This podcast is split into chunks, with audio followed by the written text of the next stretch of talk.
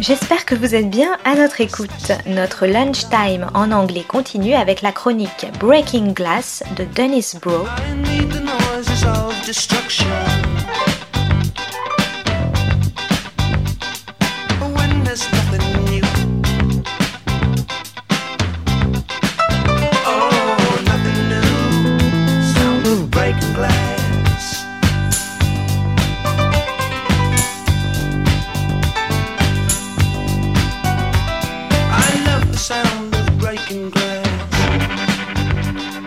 Broe on the Global Television Beat, Breaking Glass. Today's episode Writers and Actors Challenge the Corporate Lords of Film and Television.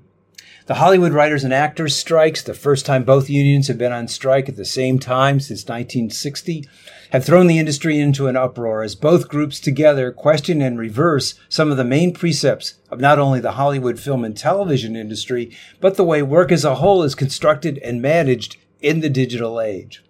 The first precept being challenged is that unions and union solidarity is a dead letter in the era of artificial intelligence and ever increasing corporate power and prestige as the twin answers to solving the world's ills.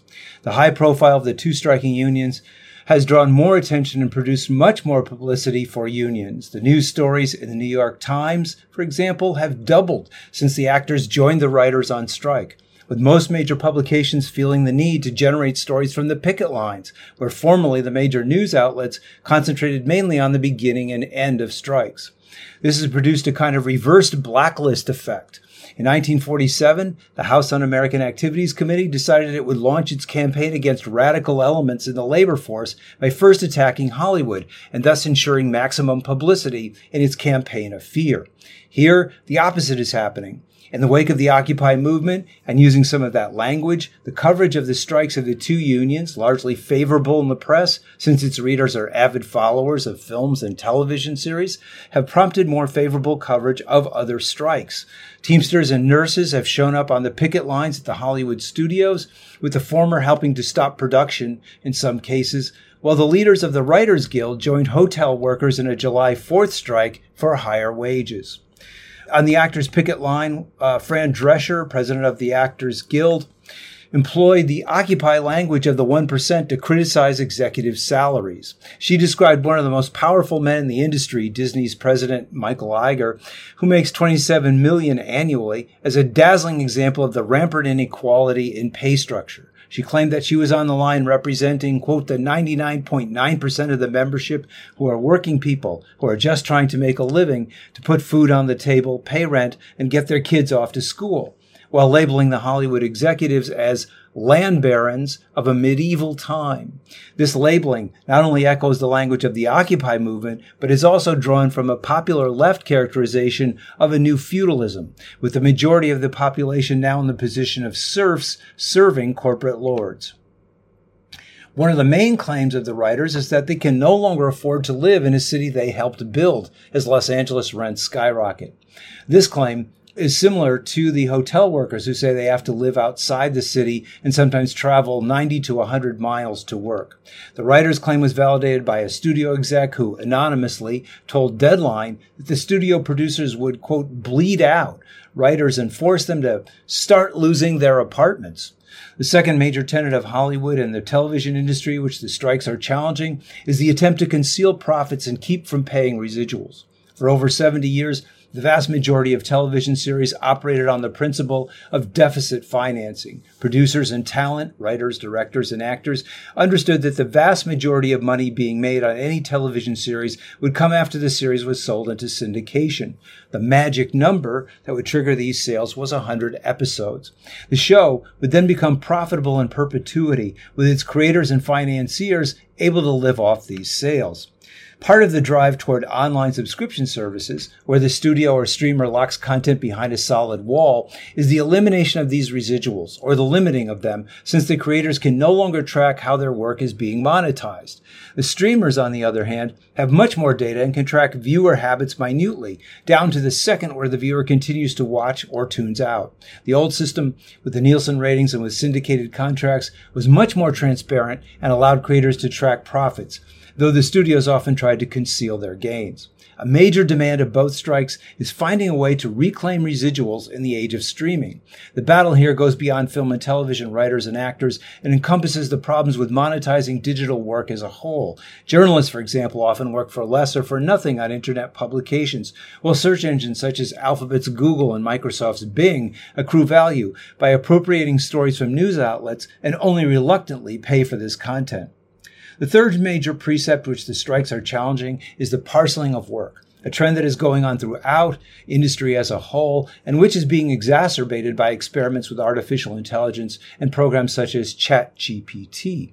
The idea of breaking all kinds of work into tasks has of course been around since the Taylorist experiments with assembly lines in the 20s. What is new, or as the owners say, innovative is the potential ability, once the work is broken down into its component parts, to have laborers replaced with robotic replicators of their work, or to reduce work to smaller, more degraded, poorly paid jobs.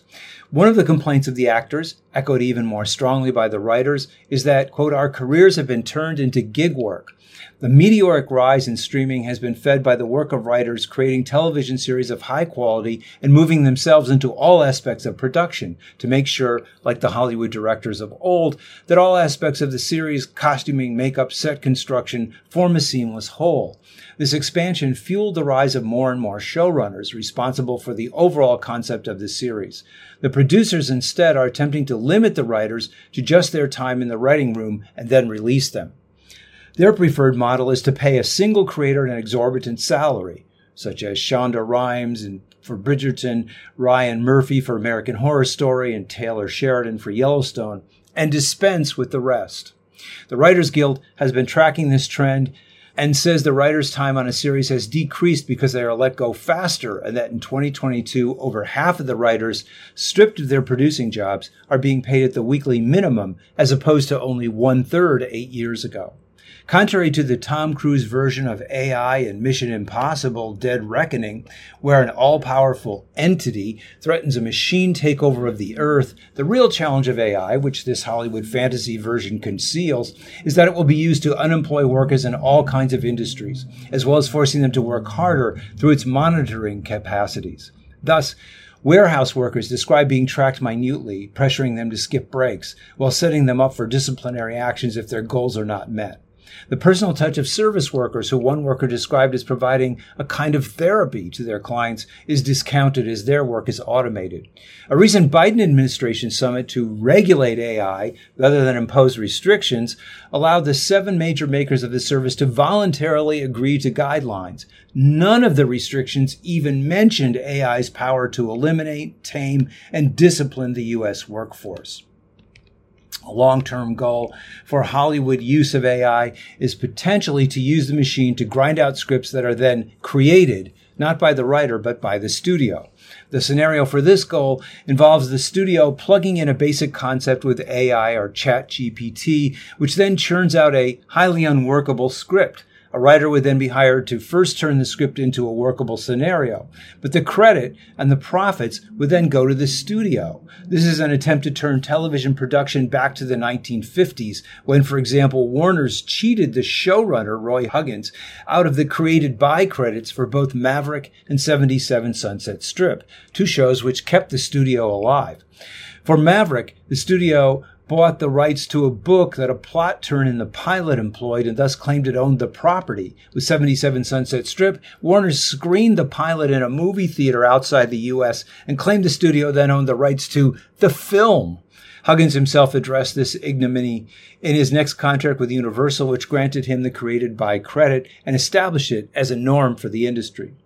An actor on the picket line described AI as a tool to generate wealth, noting that the main task of this entity was cutting jobs for corporate profit. While another Writers Guild member summed up the end game as creating material in the cheapest and most piecemeal automated way possible so that one layer of high level creatives take the cheaply generated material and turn it into something the Actors and Writers Guild's demand to have control of how this process is used is a crucial attempt to counter this thrust.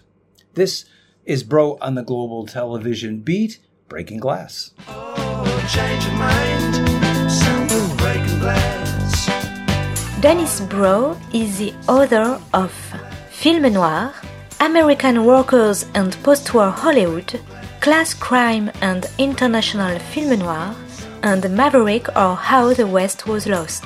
His current book is Hyper-Industrialism and Television Seriality, The End of Leisure and the Birth of the Binge. C'était Breaking Glass de Dennis Broe sur Art District. Très bonne suite de nos programmes, jazzistiques et artistiques, à notre écoute.